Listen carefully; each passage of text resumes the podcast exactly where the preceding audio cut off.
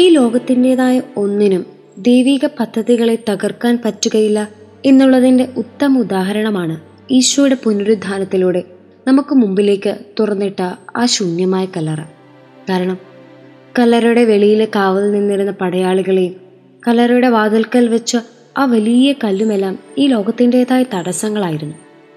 പക്ഷേ ഇവയെല്ലാം ഭേദിച്ചാണ് ഈശോ ഉദ്ധാനം ചെയ്തത്.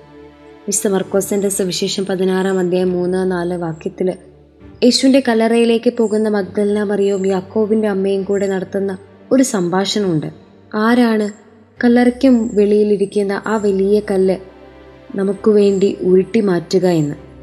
എന്നാൽ കല്ലറയുടെ വാതുക്കൽ അവരെത്തിയപ്പോൾ അവർ കണ്ടത് ആ കല്ല് ഉരുട്ടി മാറ്റിയിരിക്കുന്നതായിട്ടാണ്. അതെ യേശുവിനെ കാണണമെന്നുള്ളവരുടെ തീക്ഷ്ണമായ ആഗ്രഹമാണ്. ഉദ്ധാന രഹസ്യത്തിലെ പങ്കുചേരാൻ അവരെ പ്രാപ്തരാക്കിയത്. അങ്ങനെ യേശുവിനെ കാണണമെന്നുള്ള അവരുടെ തീക്ഷ്ണമായ ആഗ്രഹത്തിന് തടസ്സമായി അവർ കരുതിയ കല്ലറയുടെ വാതിൽക്കലെ കല്ല് ഉരുട്ടി മാറ്റിയിരിക്കുന്നതും അങ്ങനെ ഉദ്ധിതനായ യേശുവിനെ കാണാനും ആരാധിക്കാനും അവരെ യോഗ്യരാക്കിയത് യേശു തന്നെയായിരുന്നു. ശരിക്കും പറഞ്ഞാൽ പ്രതീക്ഷ നഷ്ടപ്പെട്ടിരുന്ന ഒരു ജനത്തിനാണ് കല്ലറ തകർത്ത് ദൈവികമായ ആലോചനകളെ മാറ്റിമറിക്കാൻ മനുഷ്യന് സാധ്യമല്ല എന്നുള്ളതിനുള്ള തെളിവിനായി ശൂന്യമായ കല്ലറ മനുഷ്യന് കുലത്തിന് മുമ്പിൽ കാട്ടിക്കൊടുത്തത്.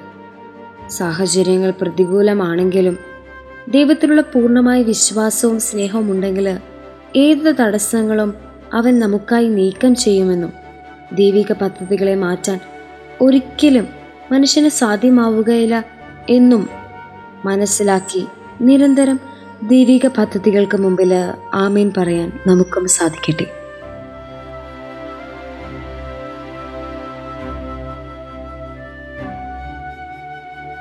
You are listening to heavenly voice from Charis youth